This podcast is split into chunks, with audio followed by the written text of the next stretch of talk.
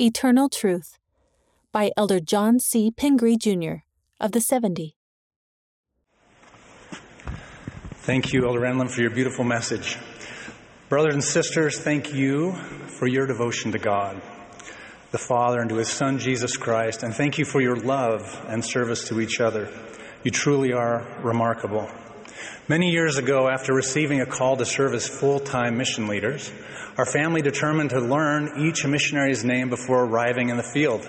We obtained photos, created flashcards, and began studying faces and memorizing names. Once we arrived, we held introductory conferences with the missionaries. As we mingled, I overheard our nine year old son. Nice to meet you, Sam. Rachel, where are you from? Wow, David, you are tall. Alarmed, I went to our son and whispered, Hey, let's remember to refer to the missionaries as elder or sister. He gave me a puzzled look and said, Dad, I thought we were supposed to memorize their names. Our son did what he thought was right based on his understanding. So, what is our understanding of truth in today's world? We are constantly bombarded with strong opinions, biased reporting, and incomplete data. At the same time, the volume and sources of this information are proliferating. Our need to recognize truth has never been more important. Truth is critical for us to establish and strengthen our relationship with God, find peace and joy, and reach our divine potential. Today, let's consider the following questions What is truth and why is it important? How do we find truth? And when we find truth, how can we share it? The Lord has taught us in Scripture that truth is knowledge of things as they are, as they were, and as they are to come. It was not created or made and has no end. Truth is absolute, fixed, and immutable. In other words, truth is eternal. Truth helps us avoid deception, discern good from evil, receive protection, and find comfort and healing. Truth can also guide our actions, make us free, sanctify us, and lead us to eternal life. God reveals eternal truth to us through a network of revelatory relationships involving Himself, Jesus Christ, the Holy Ghost, prophets, and us. Let's discuss the distinct yet interconnected roles each participant plays in this process. First, God is the source of eternal truth. He and His Son, Jesus Christ, have a perfect understanding of truth and always act in harmony with true principles and laws. This power allows them to create and govern worlds, as well as to love, guide, and nurture each one of us perfectly. They want us to understand and apply truth so we can enjoy the blessings they do. They may impart truth in person or more typically through messengers such as the Holy Ghost, angels, or living prophets. Second, the Holy Ghost testifies of all truth. He reveals truths to us directly and witnesses of truth taught by others. Impressions come from the Spirit, impressions from the Spirit typically come as thoughts to our minds or feelings to our hearts. Third, prophets receive truth from God and share that truth with us. We learn the truth from past prophets in the scriptures and from living prophets at General Conference and through other official channels. Finally, you and I play a crucial role in this process. God expects us to seek, recognize, and act on truth. Our ability to receive and apply truth is dependent on the strength of our relationship with the Father and the Son, our responsiveness to the influence of the Holy Ghost, and our alignment with latter day prophets. We need to remember that Satan works to keep us from truth. He knows that without truth, we cannot gain eternal life. He weaves strands of truth with worldly philosophies to confuse us and distract us from what is communicated by God.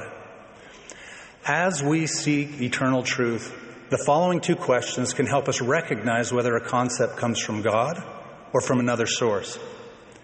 First, is the concept taught consistently in the scriptures and by living prophets? And second, is the concept confirmed by the witness of the Holy Ghost? God reveals doctrinal truths through prophets, and the Holy Ghost confirms those truths to us and helps us apply them. We must seek and be prepared to receive these spiritual impressions when they come.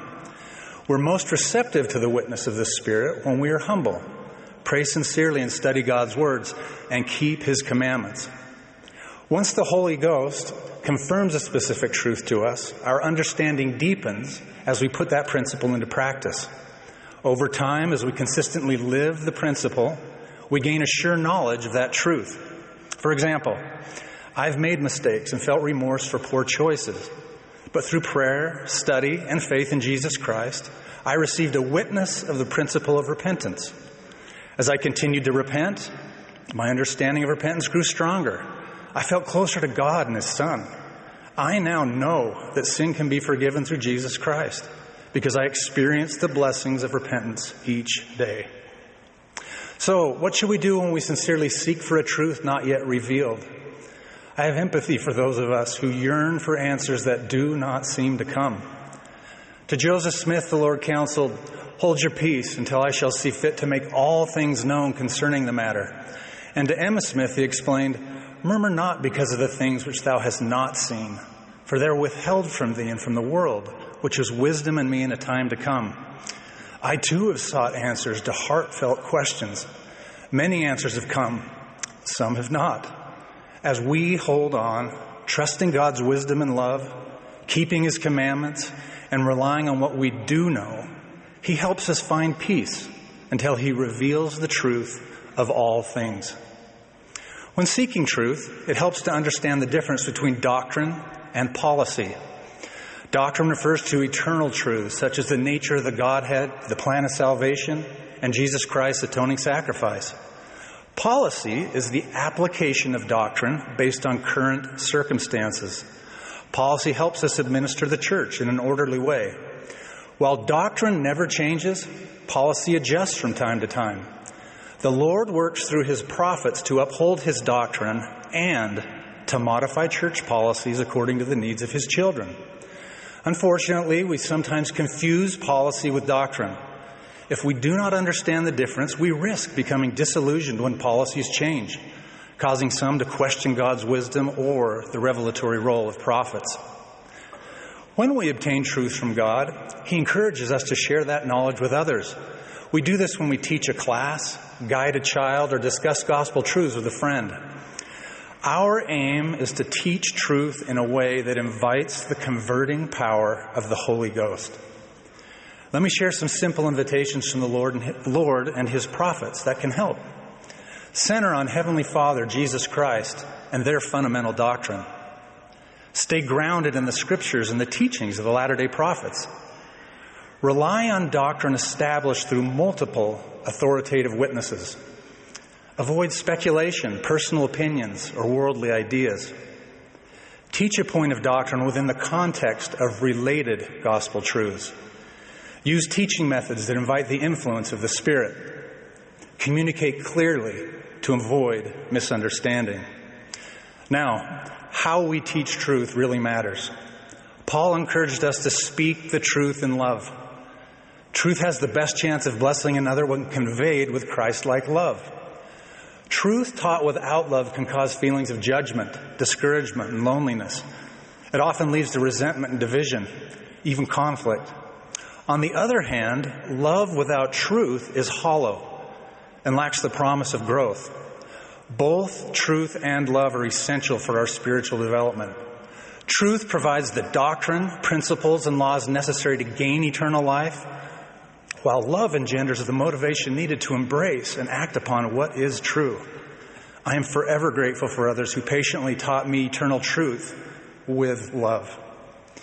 In conclusion, let me share eternal truths that have become an anchor to my soul. I've come to know these truths by following the principles discussed today. I know that God is our Heavenly Father. He is all knowing, all powerful, and perfectly loving. He created a plan for us to gain eternal life and to become like Him. As part of that plan, He sent His Son, Jesus Christ, to help us. Jesus taught us to do the Father's will and to love one another. He atoned for our sins and gave up his life on the cross. He arose from the dead after three days. Through Christ and his grace, we will be resurrected.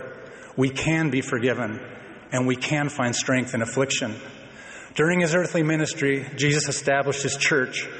Over time, that church was changed and truths were lost. Jesus restored his church and the truths of the gospel through the prophet Joseph Smith. And today, Christ continues to lead his church through living prophets and apostles. I know that as we come unto Christ, we can eventually be perfected in him, obtain a fullness of joy, and receive all the Father hath. To these eternal truths I bear witness in the holy name of Jesus Christ. Amen.